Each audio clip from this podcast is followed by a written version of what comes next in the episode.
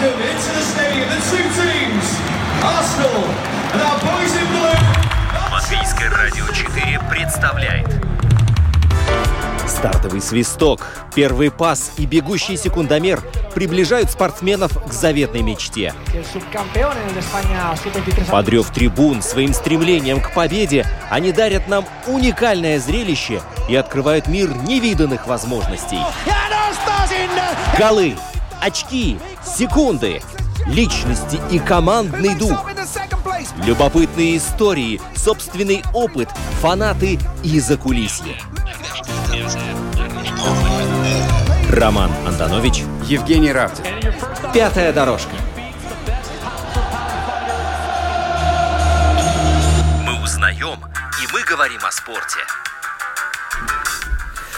А Вот когда ты первый в рейтинге и завоевываются медали одна за другой, это очень приятно. А когда ты все время борешься с конкурентами, когда ты не позволяешь себе расслабиться, это, это наверняка интересно. И вот все спортсмены стремятся к победам, но я так подозреваю, что подавляющему большинству нравится как раз-таки второй вариант. Вот через тернии буквально пробираться к э, победе. И если бы э, не это, и если бы не любовь к этому процессу, то э, наверняка не было бы многих выдающихся достижений и людей, которые занимаются спортом.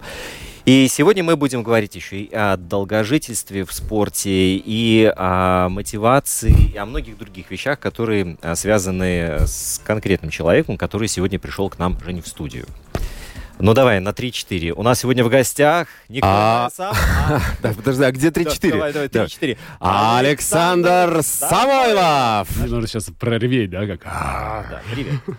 Вот, мы очень рады тебя видеть и даже подготовили реквизит волейбольный мяч. Он немножко полуздутый такой, но он- Волейбольный мяч остается волейбольный мяч. вот, это правильно. Он такой немножко слишком глянцевый, э, чтобы, чтобы ассоциироваться Ну, зато в эту с Александром Самойловым у меня. В зимний день разноцветный такой, очень веселенький. Э, Да. Мои бы дети оценили. Друзья, у нас есть возможность написать нам в Инстаграм, это LR4 Спорт, э, и также на домашней странице есть возможность оставить комментарий к нам в студию, он придет, мы прочитаем обязательно а, пятая дорожка, заходите, если есть что спросить, есть что написать, прокомментируйте, обязательно это сделайте.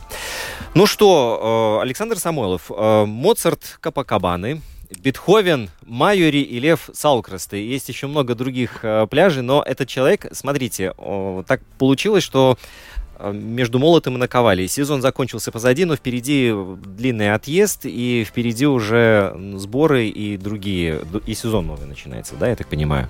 Да, так, на, если 15 лет назад, когда начинал играть, у нас сезон заканчивался, ну, самое позднее в октябре и начинался в начале апреля, то сейчас на этой неделе еще проходит турнир, где мой брат играет на Филиппинах, а уже через 4 недели начинается в Дохе турнир. Поэтому у нас э, сезон теперь просто 11, часов, 11 месяцев в году, и игроки просто говорят, когда, когда отдыхать, восстанавливаться, тренироваться. А- Поэтому мы так э, искусственно закончили себе сезон. И, ну, плюс у меня еще травма была, которую нужно было решить, что с ней делать. И поэтому искусственно закончили сезон, чтобы можно было нормально подготовиться, нормально отдохнуть, потому что впереди начинается отбор на э, Парижские Олимпийские игры э, с 1 февраля. И поэтому, если ты просто... ну, мы же не роботы. А скажи, почему так э, удлинился сезон, почему так э, меньше стало отдыха? Больше турниров? Да. Я думаю, это связано с ковидом, потому что было очень много турниров отменено, с которыми были заключены договора, и со спонсорами договора, и с муниципалитетами, и финансирование. Ну, как знают, муниципалитеты, государства, м- министерства нужно освоить выделенные Средства. средства, да. Средства, да. Даже не средства, а средства здесь. И поэтому, я думаю, из- из-за с этим связано. Плюс, э, действительно, у нас новый промоутер Volleyball World, который вошел в пляжный волейбол. Они вз- взяли роль организации турниров от Международной Федерации, которая FIVB, которая раньше сама все организовывала. И они уже такие действительно современная организация, которая настроена на развитие именно очень в социальные сети уходят, у них там безумные рейтинги увеличения, там тысячами процентов. И они очень так нацелены на развитие глобальности вида спорта. И, соответственно, по климатическим, ну, ты не можешь летом делать э, в каком-нибудь Дубае, Катаре в этом всем регионе просто мы там и жаримся. Все, это как люди ко мне приезжают в BeachBox Camp лагеря и говорят, о, почему вы в Испании делаете в октябре лагерь? Это что, холодно же. Я говорю, холодно для чего? Холодно тебе лежать, загорать и купаться или холодно тебе играть по 4 часа в волейбол? Потому что при 28-30 градусах ты в волейбол не сможешь, ты сможешь только с коктейлем под зонтиком лежать. И поэтому у нас соревнования, когда проходят, ну, там иногда поставят турнир какой-нибудь тебе в Мексике в мае, и просто потом удивляются, почему каждую вторую игру люди там вызывают медперсонал, потому что просто плывут. И поэтому они растягивают, и по всему миру сейчас проходят э, на, в Азии, в Австралии вот было два турнира, сейчас на Филиппинах. Поэтому так сделать э, они пытаются во всем мире. В феврале он начинается Катар, Оман, потом начинается Чили, Мексика э, в марте. И поэтому вот они действительно пытаются сделать очень глобальным его, и поэтому и растянулось. Ну, то есть, когда, когда вот эти все турниры, не, не сыгранные во время пандемии, как-то будут сыграны и подберутся, есть шанс, что сезон снова сократится чуть-чуть, и это время отдыха увеличится? Или ты уже думаешь, что все, так и будет дальше, 11 месяцев в году играем?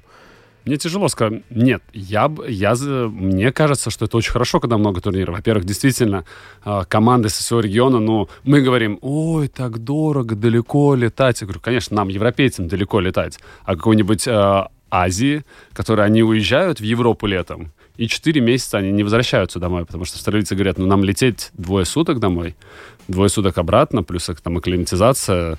Ну, нам нет смысла, если неделя перерыв, возвращаться обратно в Австралию. Мы, конечно же, неделя перерыв между турнирами. Вы все европейцы дома отдыхаете, с семьи повидали, отдохнули. А им в гостинице? Они в гостиницах тренируются, там договариваются, где-то ездят по разным странам, чтобы вместе тренироваться, спарринговать. Поэтому он немножко выровняется. Говорит, ну хорошо, Азия, ну можете не ехать, восстанавливайтесь. Ну, а азиатские команды могут нормально тогда играть. Потом там Южная Америка, ну хорошо, вам далеко лететь, а им очень комфортно, им очень хорошо, они наконец-то в своем регионе могут поиграть. Мне кажется, это... Мы немножко иногда, вот европейцы, нам кажется, что вот мы... Все должно центр вокруг Земли. Земли, да. Это когда? Как надо посмотреть карту мира. Это для меня было интересным открытием, когда я в первый раз в жизни увидел карту мира а, в Америке, и где практически Латвии не было там у них, ну, вот здесь Америка, здесь край, и где-то вот на краю А, карты. Вместо Аляски, да? Ну, где-то, да, на краю у них считай, а, Россия вообще у них серым была закрашена уже, а Латвия прямо вот на рубеже между вот Европой еще и вот, и вот серое вот это пространство. И когда я увидел карту Австралии, Вот ну, это, да, это это был, что наверное. за карта? Когда все вверх ногами, Австралия посередине, наверху всего мира, и поэтому это именно взгляд э, нашего человека, каждый всегда смотрит со своей перспективы. Вот, хорошо. А Вот сезон, который был этот длинный, э, как ты его в целом охарактеризуешь? Потому что э, были же ведь годы, когда вы были в топе рейтинга. Это всегда приятно, как я уже говорил, это здорово. А когда приходится буквально выгрызать каждое место над собой, вот как? Это весело? Нет, но это естественный процесс э, любого, что это, это развитие человека или э, какой-то карьеры, ну, сказать, развитие продукта, что есть э, разные фазы развития, пика, ну и сейчас мы уже удержание, можно так сказать, потому что, ну, действительно, мы уже далеки от э, пика нашей э, карьеры, но у нас есть свои плюсы, свои, у нас есть огромный багаж знаний, у нас есть огромный багаж э, психологической подготовки, что немаловажно в, в спорте высших достижений. И Поэтому, ну, становится физически, конечно, становится намного сложнее э, бороться с теми, которые молодежь подходят, э, прыгают, делают все. Потому что там, он может идти на тренировки сто раз, э, сделать пас в прыжке, подать 100 силовых подач, и ты понимаешь, ну да, если я подам 100 силовых подач и 100 пасов в прыжке, то мне потом нужно будет три дня восстанавливаться, а он э, с какой-нибудь пиццу еще с колой, с колой съел, э, пошел вечером потусил, 6 часов поспал, на следующий день нормально. Но у тебя есть опыт. Ну, мы мне все нет. проходили через, через, Через этот это этап. в любой сфере деятельности. Да, не обязательно ты делал силовые подачи, да, или пас в прыжке, но все помнят, что можно было часик поспать, и утром... Это, это как э, такое смешно. Это в 20 лет, когда всю, всю ночь тусил, утром проснулся, как будто всю ночь спал. Да, В 35 всю ночь тусил, утром проснулся, как будто всю ночь тусил. В 50 всю ночь э, спал, утром проснулся, как будто всю ночь тусил. Вот, но а, вот тот опыт, который у тебя за 15 лет твоей карьеры, ты действительно чувствуешь, что можно выйти и не совершать лишних телодвижений на площадке, да, и, ну, просто подошел к тому месту, куда мяч прилетит. Ну, вот я и здесь сейчас. Выбор позиции это называется. Да. Да, и вот мы как раз буквально с моим тренером по физподготовке э, обсуждали это позавчера на тренировке, что насколько я умнее стал, насколько много я узнал о тренировочном процессе, что вот раньше ты делал все, но ты делаешь вот так вот, и нормально, все работает. Так и так идет прогресс, так и так ты выигрываешь, все получается. А потом, когда ты уже достигаешь какого-то физического там, ну, какого возраста, уже ты не можешь просто брать и делать. Тебе нужно уже как более умно делать, более эффективно использовать свой и временной ресурс, и физические свои возможности, потому что восстановление тоже намного удлиняется. Извините. А, соответственно, у тебя на тренировочный процесс намного меньше э, времени. А скажи, пожалуйста, что, ну вот если практически, в практическую плоскость перейти, что именно ты узнал такого, что тебе позволяет эффективнее тренироваться? Во-первых, я узнал свое тело намного лучше. Я знаю, что лучше работает, э, потому что э, у нас подготовительные периоды, они тоже, ты не можешь сказать, что вот одна тренировка, это вот так, есть э, мини-циклы, микроциклы, макроциклы, которые измеряются четырьмя годами. Соответственно, ты делаешь, ты четыре года готовишься к одному вот макроциклу, к Олимпийским играм, и только через четыре года ты понимаешь, это был весь этот макро, он был правильный или нет. И ты выходишь на следующий. Соответственно, если тебе повезло, у тебя тренер, который богатый опыт проходил с другими спортсменами эти циклы, то это одно дело. А у нас же было, мы же были первопроходцами. Естественно, мы с, мой папа был э, тренером, э, Геннадий Самойлов, и для него тоже было все в новинку. И все вот эти первые олимпийские циклы мы проходили все вместе. И каждый последующий, кто шел за нами, и игроки, и те же самые тренера, которые смотрели в нашем, э, по нашему опыту, могли как-то консультироваться, или были вместе с нами тренировались, готовились, это воспринимали, им намного легче. Соответственно, пройдя уже три вот этих четыре больших цикла, я уже понимаю, что было очень эффективно, что было не очень эффективно, что там э, из-за чего у меня потом э, могли возникать травмы какие-то или боли там в каких-то мышцах, суставах, а из-за каких-то тренировочных процессов, наоборот, у меня было все классно. Я делал там супер нагрузку, и никаких травм не было. Это же тоже, ты можешь очень... э, Человеческий организм, он в, одну, в один момент ты смотришь UFC, думаешь, просто наш, наше тело выдерживает какие-то феноменальные э, нагрузки, и все равно они там встают, э, друг другу жмут руки, обнимаются, и потом ты просто видишь какой-то маленький камушек или маленькая горка, и человек рвет, ломает себе там все, и у него год э, без А профессионального то и на ровном месте. да, народ- и поэтому здесь очень самое важное. Ты можешь, да, давать какие-то феноменальные нагрузки, там очень много тренироваться, и у тебя не, может, э, не будет травм, будет все хорошо. И в то же самое время ты какой-то маленький переборщил, и все. У тебя сезон закончился, и ты потом лечишься, а не тренируешься. Ты сказал перед, э, перед эфиром, что ты вот получил первую травму в своей карьере. Да, это была первая э, серьезная травма, за которой мне пришлось пропустить соревнования. У меня э, мне сделали, у меня опухло колено, и мне сделали магнитный резонанс, сказали, что отломился кусочек э, хряща. Нужно его э, почистить. Но мне сказали, что ну, назначили операцию через 4 дня. И через 2 дня у меня опухоль вся полностью сошла. И я такой, у меня была дилемма. Делать операцию, не делать, ну, больше ничего не болит, ну, иди играть. Ну, потом сказали, что это так, лотерея, что этот кусочек хряща может куда-то не туда завалиться, и поэтому я решил не рисковать, и потому что в этом году, в следующем году начинается отбор на Пекин. Пекин. Париж. Париж. Мы просто говорили перед, Да-да-да. э, Чё вспомнил? перед- да, вспомнили. Э, Париж, конечно же. И я очень хочу красиво там сыграть. На фоне Эйфелевой знаю, башни. а, у меня, конечно, когда-то 20 лет назад а, меня спрашивали, что, ну, как ты видишь свое развитие карьеры, я тогда уже ориентировочно планировал вот это, по по этим этапам. Я думал, вот в Париже красиво закончить карьеру э, возле ба- башни, потому что площадка будет, э, скорее всего, возле На Елисейских Марс. полях, Да. да ведь? А, на Марсовом поле. На Марсовом Да-да-да. поле, и очень красиво. Если они все сделают согласно проекту, то это было бы идеально. Потому что мой первый гранд-слам был именно на этом же самом месте в Париже. С пляжем было 20 лет, мы играли и первый турнир. Но потом я подумал, я- мне настолько нравится пляжный волейбол, я настолько кайфую. Вот, э, к- вот меня ограничили, э, два месяца мне не разрешили играть. Я не могу. Все, у меня, я организовывал лагерь в бичбокс-кемпе, я там э, как организатор выступаю, и у нас люди, они там играют в волейбол, я не могу смотреть, мне просто, у меня ломка, у меня зависимость уже от пляжного волейбола. Ты за- нашел чем заменить на эти два месяца? Или Ну, просто у меня, мучился? У меня были, конечно же, там эти сто раз поднимаешь ногу так, сто раз поднимаешь ногу в сторону, но эти все установительные... Физиотерапия, да? Физиотерапия, да, скучная, э, неинтересная. И, но обязательно. Но да, в волейбол я играть не мог, мне запретили, и поэтому у меня просто нет, я просто страдал. Хорошо. Вот после травмы ты на 100% восстановился, да, сейчас? Пока еще нет. Да. Пока еще нет мне, потому что сказать только в конце декабря я могу начать э, полноценно прыгать. Вот, но нету такого, такой боязни где-то на физическом уровне, что что-то пойдет не так. Но у меня повезло, у меня очень хорошее восстановление, у меня, меня сдерживают. У меня ничего не болит, у меня не опухает, у меня очень хорошее э, восстановление, как мне кажется, по ощущениям. Потому что основная эта проблема бывает, что когда хирурги говорят, у тебя все зажило, а игрок говорит, нет, у меня там болит еще, у меня там что-то тянет, у меня там что-то э, задевает там или все. И когда он говорит, да нет, хирург говорит, да нет, у тебя все в порядке. Все, все нормально, мы сделали магнитный резонанс, там все целое, все это в голове у тебя. А у меня идет наоборот. У меня, я хирургу говорю, у меня все отлично. Я готов уже ехать на соревнования. Пустите, разрешите. Они смотрят магнитный резонанс, говорят, говорит, да нет, у тебя хрящ еще тонкий, он еще, ему нужно, ему еще нужно как минимум месяц, чтобы восстановиться. Говорит, да нет, у меня не болит ничего, не все, мы делаем. Я вам по секрету скажу, я на тренировке чуть-чуть уже прыгал. Привяжите его, пожалуйста. Слушай, а скажи, пожалуйста, расскажи чуть-чуть подробнее об олимпийской квалификации. Как она выглядит? Сколько тебе нужно выиграть матчей, чтобы поехать в Париж? Ну, так, очерти. У нас идет ситуация такая, что попадает 24 команды. А, домашняя команда, а, это будут французы, если они не попадут через рейтинг.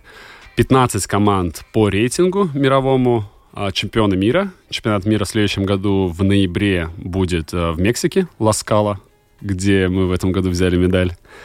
Ага, Это- счастливый это- песок. Это счастливый песок, счастливые 2000 э, метров высоты, где все помирают. А мы, конечно, мы, нам же не привыкать, мы же с, с горной местности. И, и пять команд победителей континентов. Чтобы были представители с каждого континента. И потом еще есть такой турнир, э, финал Кубка мира, отдельный турнир делают, где еще разыгрывается два места, через который турнир в прошлом э, в Токио попали наши две команды. И Ан- Анастасия с Тиной, а, они выиграли этот турнир, и Плявич Точем, они, они тоже выиграли этот турнир, попали вот через этот вот турнир, где разыгрывалась э, путевка. Основной, конечно же, это через рейтинг. Э, 15 команд э, по рейтингу берут за все время с 1 февраля до месяц до Олимпиады все турниры, э, э, Кубки ми- э, ну, абсолютно все турниры, все этапы Кубка мира, чемпионаты Европы, и берут из Дают них очки, да? двен- а, 12 лучших результатов. Мгм. Соответственно, получается так, что ну, где-то ориентировочно берем, что за полтора года, ну, там практически э, год и 8 месяцев будет где-то в районе 40 турниров, вот из 30-40, и вот из этих э, 30 турниров возьмут 12 лучших результатов. Соответственно, чем было не очень хорошо, почему не попали в Токио, мы играли очень хорошо, мы были на всех турнирах топ-10. Но в этой ситуации лучше ты будешь 25 и 3, там, или э, какой-нибудь 33 и 1, чем все время там 9 Ну да, потому что худшие результаты будут отброшены. ну, Ну, лучшие результаты будут отброшены, у тебя останутся Да. хорошие. И- И получилось, что у нас было очень много а, хороших э, средних результатов, но мы никак не могли вот именно вот взять медаль, и поэтому нам вот не хватило буквально 60 очков, чтобы попасть в Токио. ну, у тебя есть план или идея, как, каким путем э, ты собираешься пробиться в Париж? Конечно. Ну, Мы, мы Как возьмем чем- все. как чемпион мы, мира? Мы возьмем, мы возьмем все. Нет, через рейтинг, скорее всего. Янку сначала ткнуть, или он тебя будет э, локтем под ребро? Визуализация. А, Нет, на, на самом деле надо взять все самое лучшее, что у нас было на, в Токио, и добавить то, что, чего нам не хватило. Основное, чего нам не хватило, у нас был очень крутой итальянский тренер, но который хотел нас э, немножко еще и изменить э, под э, такой и- итальянский менталитет. Что такое вот более такие южанские, более вежливые, спокойные. Ну, мы, мы, мы такие с Янчиком больше плохие парни. Нам нужно, он, потому что мы такие были на площадке очень вежливые друг с другом и все это. А нам все-таки, э, мы оба огненные знака, и нам немножко огня надо во время игры э, с противниками, с судьями, и поэтому э, то, что всегда у нас и было, мы такие, нас даже менеджер всегда называл, что bad boys, что нам нужно разозлиться на противника, может быть, то есть это. И вот это вот немножко нам не хватило вот именно додавить такого вот э, и больше эмоционального воз, воз, э, воздействия тоже на противника, ну и самим больше, больше огня. И, и тренер, кто сейчас у вас тренер? Мы сейчас в процессе. Мы остались, у нас сейчас тренируемся с Рихардом Финстером, с которым работали в этом году. Но мы в поисках. Мы в поисках тренера. Есть не, не, некоторые кандидаты. И мы просто есть э, какие-то... У меня, у меня есть какие-то э, идеи, которые хочу реализовать и интересные, но посмотрим, как это, на них отреагирует федерация и все, все остальные. Я хотел спросить про, про тренера и про огонь. Я уже не помню в каком году, но э, на, где-то на старте твоей карьеры можно было приехать в Юрмалу и увидеть, как э, отец тренирует тебя на пляже.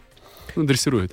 Ну, да, потому что говорил. это было жестко со стороны. Он не стеснялся ни в выражениях, ни как бы крик стоял такой, что думаешь, елки-палки. Вот мне интересно, как ты себя ощущал в этом процессе и сложнее ли тренироваться, когда тебя тренирует отец, или легче? И, и как ты вот сейчас с высоты своих лет и карьеры смотришь на те тренировки и как ты их оцениваешь? Да, такой... Э, Дипломатично надо интересный, отвечать, да? интересный, интересный момент. Да, я уже много раз отвечал на этот вопрос, потому что все знают, э, кто в мире спорта по, про методы тренировок моего отца. Конечно, тогда это было тяжело, когда тебе 16, 17, 18 лет, и тебя морально так подавляют, э, хоть даже там люди, кто-то его друзья, окружение говорят, что это закалка, на тот момент это только расстройство для тебя. Но у него как-то очень хорошо получалось э, кнут и пряник. Э, кнут э, на площадке, пряник дома, что он очень умел, и все говорили, когда мы друзья его видели дома, какой обаятельный, харизматичный у тебя отец, и вообще супер замечательный. И потом, когда приходили в Юрму, такие говорят, ладно, вечер мы увидимся. И просто уходили с площадки, потому что ну, это было, казалось, это два разных человека, который одевал маску и выходил на тренировочное поле. И Конечно, сейчас, когда по прошествии лет, после того, когда я увидел, что эти методики, какие они дали результаты, и это не только со мной, потому что те же самые методы были и с Плявинчем, потом и с Точем были результаты, те же самые э, методы были и с Тиной и Настей, несмотря на то, что они девочки, но все равно они там первые э, тренировочные лагеря в Египте, они каждый день плакали. Потому что, но вот э, у него такой метод, конечно, он тяжелый, не все выдерживают, но те, кто выдерживает, попадают на Олимпийские игры. И так и получилось. У него все спортсмены, которые проходили выдерживали тренировочные лагерями с ним, они потом ехали на Олимпийские игры. А сейчас, конечно, это все немножко другое. Сейчас уже это не модно. Сейчас все ну, немножко другой подход. И ну, посмотрим, даст ли это результат. Это да все них, долгосрочный забег. У это. них просто выхода не было. В Египет заманили, да, на месяц, и вот там тренируетесь. Поплакали, ну, с утра куда ты денешься? С подводной лодки, да. Да, да, да, и тренируешься дальше. Ну, так и есть. И а еще вот, э, что, ну, что, что хорошо или плохо то, что отец тренер, он, он сам в шутку всегда говорил, что разница между отцом э, тренером и просто тренером, что тренер тебе просто предлагает делать какие-то упражнения и тренируешь А отец тренер, он тебе предлагает, еще и заставляет это делать. Потому что у меня были ситуации, э, когда я просто расстроенный убегал э, с тренировки, там чуть ли не в слезах, потому что он говорил, там мы проиграли, он говорит, там 100 отжиманий, 100 ускорений, бежишь до устья из Лелопы до реки Лелопы устья, там просто бежишь и помираешь, он время следит. Так, слишком долго бежал, еще раз побежишь сейчас. Вот, и когда просто не выдерживаешь, ты приходишь домой, а мама так говорит, папа звонил, сказал тебе обед не давать, пока ты не вернешься обратно на тренировку. Ну и все, ну ты уже успокоился уже так уже в своих мыслях, и ну, возвращаешься обратно. Ну вот как-то вот это все к счастью, никакой травмы психологической мне это не нанесло, и э, были результаты действительно закалки, потом э, какие-то воздействия бразильцев, какие-то слова, а эти бразильцы, наоборот, только подстегивало себя, потому что как... А, Если когда они хотели вывести тебя из равновесия, вот, что да, да, это, это было для меня только наоборот, это как будто они порох подсыпали э, в костер. Амигус, вы не знаете, кто тренировал этого человека. Ну, да? то есть мама... Больше учить. Да. И я понял из твоего рассказа, как бы действовала заодно с отцом. Да, у меня мама прям замечательная женщина, несмотря на то, что они, у меня родители развелись, когда мне было 5 лет, но она сохранила нормальные отношения, именно вот она очень с пониманием относилась, потому что, я думаю, многие женщины бы там сказали, говорят, ах, какой он, то есть у моего сына тут все ну, нашего сына, но, но так, они бы занимали, скорее всего, бы позицию э, ребенка, но она очень всегда поддерживала, конечно, всегда была на моей стороне, но она всегда очень поддерживала папу в, в его начинаниях, в его э, то, что вот он говорил, что нужно уезжать в лагерь на два месяца. И вот она всегда там это поддерживала. Ну, и, и поэтому мне очень повезло еще вот буквально сейчас было интервью, э, то, что мы говорили про образование, получение образования, профессиональное объединение с профессиональным спортом. Мне тоже очень повезло, то, что отец тренер, я мог спокойно учиться, потому что у меня... Он мог спрашивать, когда у тебя сессия? Я говорю, там, с, до, со 2 по 14 января. Он говорит, хорошо, 15 берем билет и едем в лагерь. «А когда у тебя э, лекции? Говорю, у меня лекции с 10 до 3, э, и там в пятницу я могу там с двух последних уйти, они такие важные. Он говорит, хорошо. И, и тренировки составляли согласно моему учебному э, плану. Но другие, может быть, командные виды спорта намного сложнее. Ты не можешь там волейбольной команде сказать, знаете, это, у меня лекции, давайте вся команда на час позже приедем. И поэтому очень много плюсов, когда твой отец э, твой тренер за календарем следит. А, Саша, ты играл же ведь с несколькими напарниками. Вот это такой щекотливый вопрос, потому что э, когда ты сам по себе, гораздо проще договориться с самим собой, да, и ты знаешь, что и как от себя ожидать. А когда у тебя второй человек, и это небольшая команда, где э, там ответственность делится там на какое-то большое количество частей. Вас двое на площадке, да, и э, вы долгожители вот между собой. Вы сколько вы с Янисом играете? вместе уже? Вместе мы начали в 2013 году. Ну вот, это уже 9 лет, да, 10 сейчас будет. Вот за эти 10 лет, э, скажи, это нормальный срок для, вот, для пляжного волейбола? Потому что работу он меняют раз в 4 года. Да, нет, это особенно в, в наше время. В наше время люди меняют, просто метаются туда-обратно. Но все, у меня было несколько, и это правильно, это слово. Не, не много, а несколько. Я играю уже, у меня сейчас 19 сезон полный пойдет, и у меня было всего 4 напарника. И поэтому ну, 9 лет это много. У нас, как правило, в пляжном волейболе это идет или четырехлетний цикл, или двухлетний. А, как правило, после Олимпиады образуется новая команда, они два года тестируют, смотрят. Если не идет, то на олимпийский цикл на два года, когда начинается квалификация, они меняются и уже идут до Олимпиады. Потом, если успешно на Олимпиаде играют, продолжают. Если не успешно, делятся. И, соответственно, ну, все, все э, на Олимпиаде э, зациклено в основном. Кроме как бразильцев. Бразильцы все на национальном чемпионате. Вот бразильцы всегда меняют, все меняются после Олимпийских игр, бразильцы меняются после чемпионата Бразилии. А, вот у них так вот, для них даже самый важный турнир считается. И Поэтому, да, это очень долго, то, что мы играем э, вместе, но что у нас очень хорошо, что мы с Янисом, насколько бы мы разные не были, все вначале говорили, что да, вы индивидуально, когда мы объединились, все говорили, да, индивидуально вы очень хорошие игроки, но вряд, вместе вы вряд ли сможете играть. Во-первых, это менталитет. Я русский, из, из русскоговорящей семьи, а Янчик из э, Кулдыги, из Курзена, из самого национального националистического региона. Поэтому все говорили вначале, на этой почве как ну, менталитет, интересы какие-то, все, коммуникация. Плюс мы оба э, такие огненные знаки, мы очень э, довольно оба на площадке конфликтные. И получилось так, что когда мы играли вместе, мы никогда не разговаривали вместе. Мы там очень часто друг против друга под, сет, э, под сеткой так, довольно-таки агрессивно. Но вот когда вот ездили на мировые туры, конечно же, вместе всегда кушаем. Я с, э, с Русланом Сорокиным, как перед э, Лондоном, он, э, я не сыграл э, с Плявиншем, и когда мы вместе кушали, мы общались так. Я общался с Плявиншем, я общался, что-то говорил напрямую Рус, Руслану, Янчик напрямую говорил Руслану, напрямую говорил Мартиншу. Но так, что с Янисом никогда. И когда пошли слухи, что мы будем играть вместе, и когда наши отцы встретились, они назвали в 2012 году, в начале года, это родительское собрание, наши отцы встретились, потому что они вместе раньше в волейбол играли, Uh, встретились и договорились, говорят, давай наших сыновей поставим после Лондона, вместе будет суперкоманда. И был, э, я помню, несколько, три недели до uh, Лондонских Олимпийских игр, уже все, уже спортцентр уже там запостил, что Самойлов Шмидович будет играть вместе после Лондона. И я так подхожу, и был допинг-контроль. И мы играли вместе между собой, и после игры взяли Плявинша и Сорокина, взяли на допинг-контроль, и мы с Янчиком, ну, их ждали, мы в плеер-серии остались, и последняя игра дня была, все разъехались, просто, просто пустой плеер-серии, уже организаторы все там э, разъехались. И я к нему так подхожу, говорю, так, интересно, что уже все говорят, что мы будем с тобой играть, а мы с тобой еще даже об этом ни разу не говорили. Но потом, как получилось, мы когда объединились, у нас как-то очень э, классно. Э, вот мы как две, как пазл сошелся.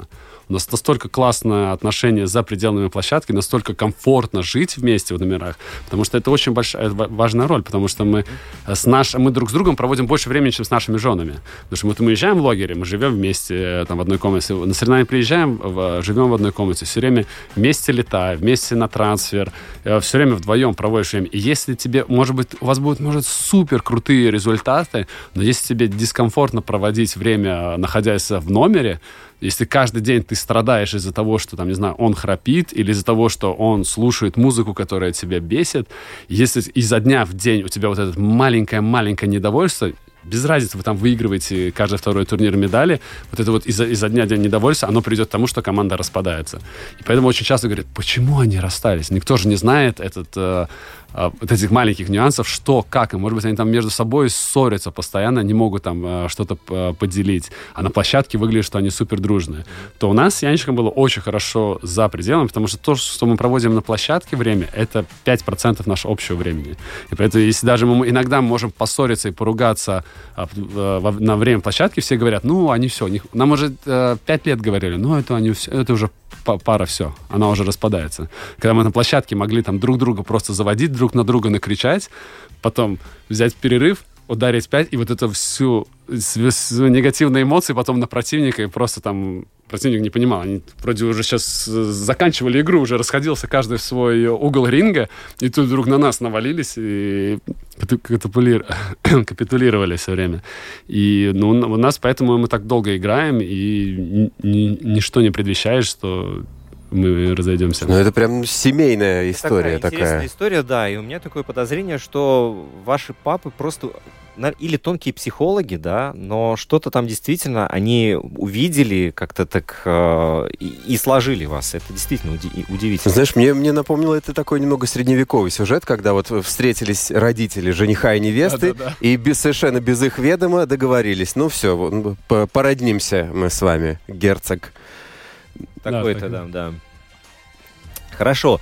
А, теперь о пляжном волейболе как а, виде спорта, который эволюционирует. А эволюционирует ли? А, что меняется? Не знаю, приемы там новые появляются, не появляются, но как-то как он прогрессирует? Конечно, он эволюционирует. И именно поэтому мы с Янчиком и стали первым мировом рейтинге. Потому что мы в этой эволюции мы сделали огромный э, шаг вперед. Потому что когда мы объединились, у него была одна медаль на мировом туре за 7 лет э, игр, и у меня была одна э, медаль на мировом туре тоже за там уже 10 лет я играл к тому времени. И когда мы объединились, наши отцы сразу же сказали, говорят, ну мы же должны поменять кардинально стиль игры, потому что волейбол с каждым годом становился все выше и выше. Игроки, если раньше там двухметровый, это казался просто монстр какой-нибудь, там Рикардо Бразилии, что 2-0-2, он просто огромаден, то сейчас 2-0-2 это защитники, которые становятся, он просто очень вырос. Ну, потому что у нас вообще общество, если мы сравним себя с нашими бабушками, не говоря уже о средних веках, ну, мы становимся больше, крупнее благодаря медицине и продуктам питания, то, ну, и игроки у нас, и они становятся намного техничнее, профессиональный вид спорта становится. Если раньше э, 2.10, ну, ты понимал, что, ну, окей, 2.10, он может высоко прыгнуть, э, сильно ударить, хорошо прыгнуть на блоки, но это явно, что у него будет техника приема подачи очень плохая, э, передача у него, скорее всего, будет тоже гулять налево-направо. И, то есть сейчас они все делают все идеально, у них идеально у всех техника, вне зависимости от э, размеров. Ну и, соответственно, расширители э, сказали, что ну, нужно менять кардинально стиль, нужно делать э, так, что мы атакуем все время без блока. Что каждая атака в, идеаль, в идеальном рисунке это идет без блока. Без, и тогда без разницы, какой у тебя там блок. Без 10, блока 20, со стороны соперника. Со стороны противника. Угу. Основной, основной, как пляж, э, идет пляжный волейбол. Ну и классический волейбол. Прием подачи, передача, пас и атака то мы решили сразу что мы делаем. Мы делаем прием э, подачи сразу же на удар. И твой напарник, он не пасует тебе, а он сразу же атакует прием. Угу. И получается, блокирующий, он же, как правило, еще и пальцами, вот то, что мы знаки за, за спиной показываем, ты еще иногда ты можешь показать, на кого подавать, ты уже автоматически смещаешься. Или у вас план игры, на кого играть. Соответственно, ты знаешь, если мы подаем э, в Романа, значит, Роман, скорее всего, будет принимать и нападать. Ну и блокирующий сразу же смещается. Роману. А если а, Роман принимает Евгению сразу же на удар, то скорее всего, блокирующего там не будет. И Евгений будет атаковать без, э, Без сопротивления. без сопротивления.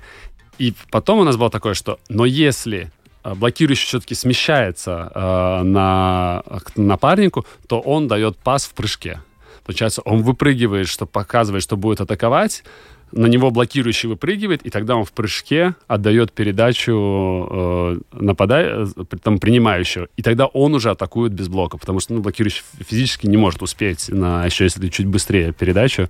Вот такой был идеальный план, над которым мы работали. Конечно, очень легко сказать, тяжело сделать, когда тебе это подают с 90 километров э, в час подачу и дать ее в баскетбольное кольцо примерно там плюс-минус полметра, чтобы можно было атаковать. А, это- ну и ну, мы отрабатывали у нас. И еще это было очень смешно, это выглядело, потому что до этого никто из Латвии не пасовал сверху. Мы только подавали, э, пасовали нижние передачи, потому что верхние передачи очень э, свистят, очень сильно. У тебя как только мяч начинается э, чуть-чуть э, поворачиваться, они считаются, что двойное касание намного жестче судят, чем в классическом волейболе. Извини, пожалуйста, что такое верхняя передача? Объясни мне. Это передача в прыжке? Нет, это пас. Пас пальцами. А, а не снизу руками. Да, когда Мгм. снизу подбиваешь. Как вот по- прием подачи снизу, Да, также нижняя передача. понятно. А пальцами, когда это верхняя передача. И мы только снизу подавали, потому что снизу у тебя никогда не свистнут. Там мяч крутится, не крутится. Сверху мяч чуть-чуть э, крутится, они сразу же свистят, что двойное касание. Якобы э, руки... Ты закрутил его, да? Да, что руки несимметри- несимметрично вышли. Поэтому в пляжном волейболе немножко больше прихватывают. Так, э, медленнее пас. И, ну, это было, выглядело смешно, что мы сверху никто не пасовал в Латвии. Они говорят, что нужно еще и в прыжке это делать.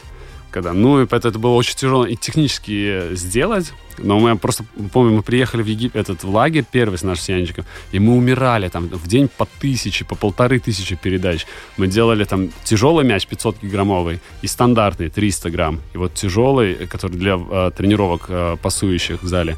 И вот мы просто 10 так, 10 так, 20 так, 20 так. Тренировали, потом начали в прыжке. Раз у нас там а, отцы мы просто помирали, уже, нам уже плохо было от этой верхней передачи, но мы достигли просто идеально, идеально. Янчик первый же год тогда получил в 2013 году лучший пасующий года э, по лиге.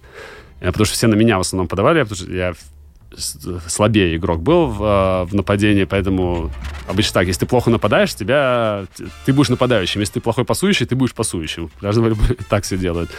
И, ну, я все время пасовал, пасовал, но вот он получил лучшего пасующего года.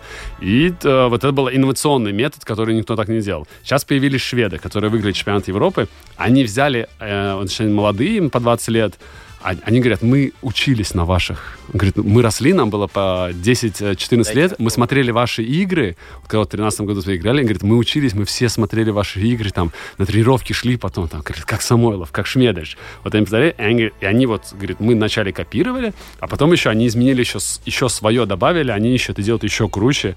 Они там начали в прыжке перекидывать на ту сторону, они начали бегать, этот, э, мало того, что он э, э, выпрыгивает в прыжке пасает, так еще нападающий еще бегает. То за голову, то покажет, как баскетбольный, покажет в одну сторону, побежит в другую.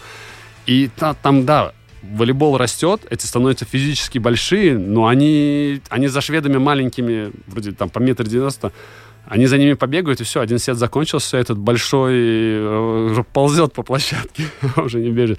Они очень классно, они еще поменяли технику, и они сразу же с новым стилем игры э, вышли, сразу же выиграли. Они выиграли мировой тур элиту, они выиграли чемпионат Европы в этом году. Даже как э, какие-то новые методики появляются, и это сразу же фурор производит, сразу же очень хороший результат. Конечно, да, со временем противник начинает адаптироваться, так же, как мы с Янчиком мы начали сыграть, но потом первый год выиграли, в следующий год уже намного сложнее было, потому что уже все уже, уже ждут, уже ты видишь, он уже не просто уходит туда, к, к нападающему, а они уже стоят, уже ждут, уже контролируют, и тебе нужно опять что-то придумывать. Ну, это как шахматы, ты, ты продумываешь не только свой ход, но и еще несколько ходов противника вперед. В общем, э, прям, слушай, это, это дипломная работа. Кстати, вот о, о- дипломной работе говоря, я хотел э, спросить, вот если бы сейчас у тебя была задача написать дипломную работу по бич-волейболу, какую тему бы ты выбрал? Ну, наверное, которую, по которой я пишу сейчас. Ну-ка, ну-ка, ну-ка. ну-ка. Напишу, бак- ну, я ее практически закончил, бакалаврскую. Я сделал а, эксперимент э, в ЛСП. Я учусь, у меня вот, э, ну, я закончил учебу, мне осталось защитить бакалаврскую работу. У меня бакалаврская работа на, на тему э, разницы тренировок на мягком покрытии и на твердом.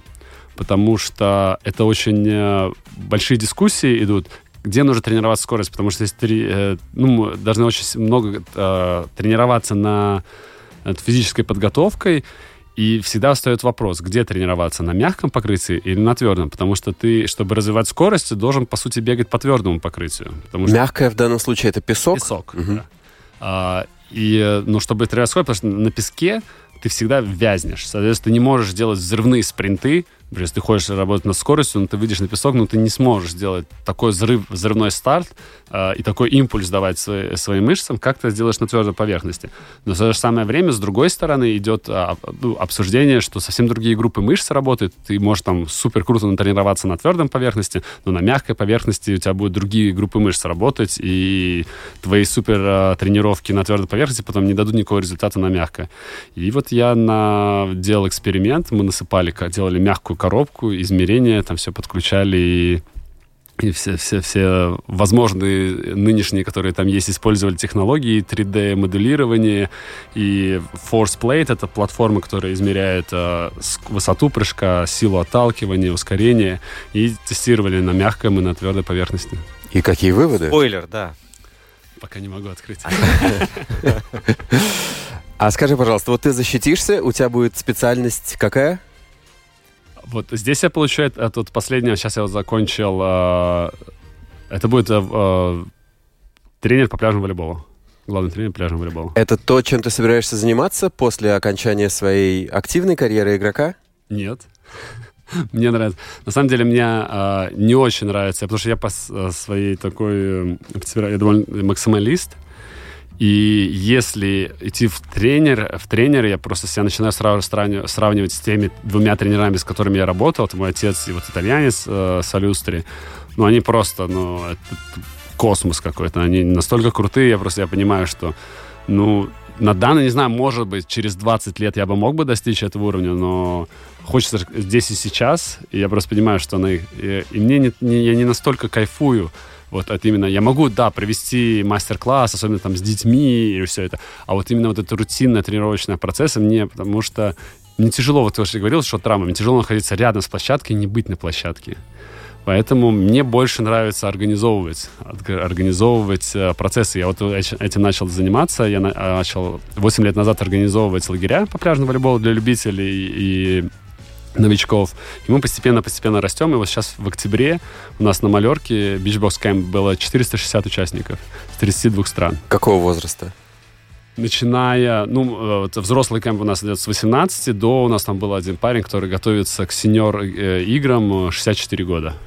То есть скажи, вот я, не игра, не иг- там, сыграв 20 раз в волейбол на пляже и, и 200 раз в зале, могу поехать к вам в лагерь? Это вот на потенциале наша, наша Клиент. мерит, мерит аудитории, как это? Э, Целева- целевая. да. целевая А расскажи, пожалуйста, мне, как целевой аудитории, сколько это стоит? И надо ли что-то, я не знаю, сдать нормативы или... Нет, нормативы Показать у нас, паспорт. У нас просто есть ши- э, в первый день мы сразу же на первой тренировке мы делим по уровню. Мгм. Соответственно, есть у нас ребята, которые играют, готовятся, участвуют в мировых турах. А, Вот, например, сейчас у нас бы на Новый год на Бали будет лагерь. У нас Фокерец едет, который стал чемпионом а, У-19. Вот он, есть э, люди, которые говорят, я последний раз играл в школе. Ну вот, и постоянно, и ну, что сам мне больше нравится, у нас очень много приезжают людей по парам, например, там, парень, вот как ты, хочет э, поиграть, да, нравится пляжный волейбол, ты, может быть, играешь э, в Юрмале как хобби, ты говоришь, вот, хочу поехать лагерь, приезжаешь, и приезжаешь с женой, которая, ну, со, на спор, со спортом, да, входит фитнесом, занимается, но в волейбол вообще не ее. Она приезжает, она вливается в эту тусовку, где вот это просто э, сотни активных э, людей, которые э, постоянно занимаются спортом, много энергии, все это. Они выливаются в тусовку, и в следующие лагеря 90%, э, которые были компаньоны, 90% приезжают уже как участники. Они говорят, а что, о, можно? А я не умею играть. У вас есть нулевая группа, где вот там ручки ставим, вот и все это показываем. Вот в прошлом году мы начали делать детский лагерь. У нас идет взрослый, после него идет детский. Ну и вот мы протестировали э, детский лагерь, поэтому с детьми, ну с детьми я вообще я кайфую, мне так нравится. Скажи, сколько это стоит? И сколько раз в год это происходит? А, Ну, там меняется. Вот Малерка у нас было 890 евро. Это спортпакет и четырехзвездочный отель. Все включено 10 дней. И плюс билеты. Только билеты от- отдельно нужно. Потому Мгм. что у нас он международный, мы не можем билеты, потому что у нас а, Отовсюду Латвия, Литва, Эстония, конечно же. И сколько он длится? э, 10 дней. Мгм. И у нас, э, ну, у нас весь мир, у нас китайцы, у нас женщина, э, участница, она покорила Эверест, первая женщина Саудовской Аравии, которая покорила Эверест. Она приехала 8 лет назад на первую малерку, абсолютно ноль. Ну, она вообще не умела играть. Она в этом году выиграла чемпионат Саудовской Аравии. Нас там отмечала благодарственность. Круто. У нас, ребят, у нас 20, у нас третья по популярности. У нас на первом месте Латвия, конечно же, идет участники. На втором месте Литва. На третьем месте у нас э, идет Канада по количеству участников, ну, процент- процентуально. И у нас э, ну, глобально. Поэтому билеты мы не покупаем. Мы вот э, к нам приезжаешь, и начиная с регистрации в отеле, начинается твое И когда- незабываемое приключение. Когда ближайший лагерь у вас? Э, Делаем сейчас, вот я, мы, мы делаем на Новый год на Бали с 29 по 4 с- э, января. Но самый большой, который неизменно, вот основная локация, Мгм. куда я вот очень рекомендую приезжать всей семьей, с детьми, это в октябре, ну мы ждем календарь, это октябрь на Малерке. Потому что он очень бюджетный получается, и э, там у нас, плюс мы начали развивать другие направления. У нас идет пляжный волейбол. Мы сейчас нач... в прошлом году мы запустили пляжный теннис, и в этом году мы запустили фитнес. Потому что, ну, действительно, как вот по парам приезжают, и ты говоришь, что они...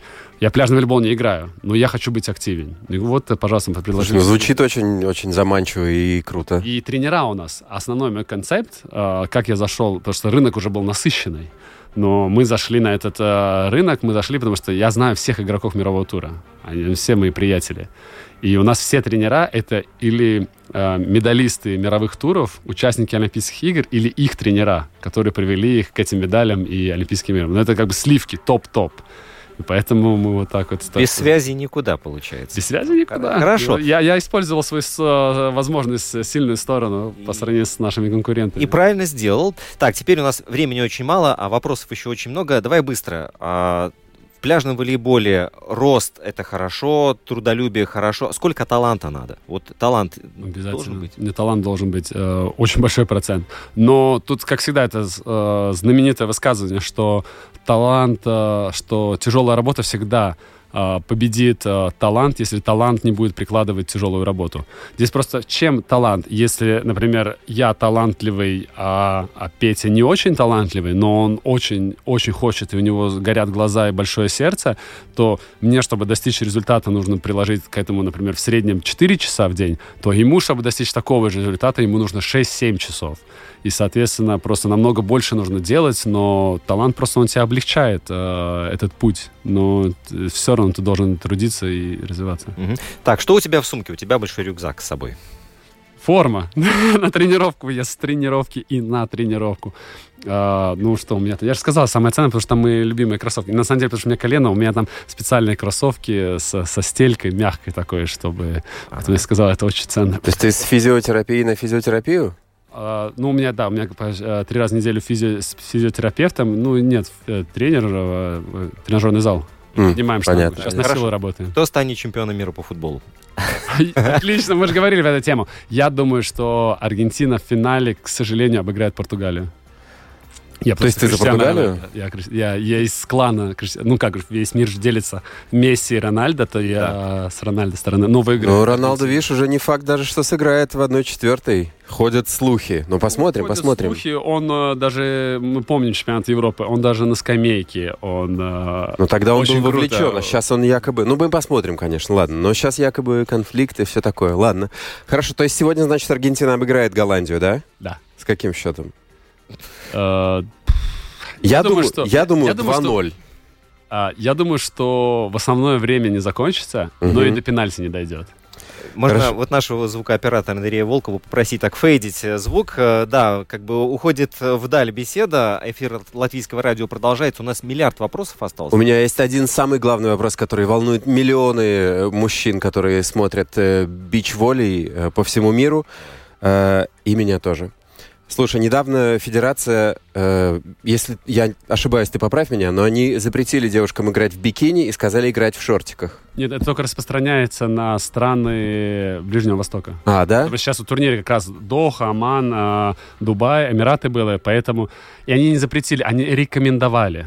И у нас ассоциация игроков все-таки мы обсуждали, что было бы очень хорошо, если бы мы бы э, уважали традиции этих стран, тем более, если они выделяют финансовые, организуют турниры, все это делают для спорта, ну, относиться, конечно, феминизм феминизмом, но нужно относиться к традициям с уважением. Ну все, ладно, можно вздохнуть спокойно. Хорошо. Саша, встречаемся с тобой в следующий раз. Я не знаю, когда, но обязательно это Но случится. до Олимпиады. Да, обязательно. Э, Евгений Равдин Роман Антонович. и Александр Александр Самойлов Самойлов. был у нас в гостях. Счастливо, друзья. Счастливо. С вами прощаюсь до новостей.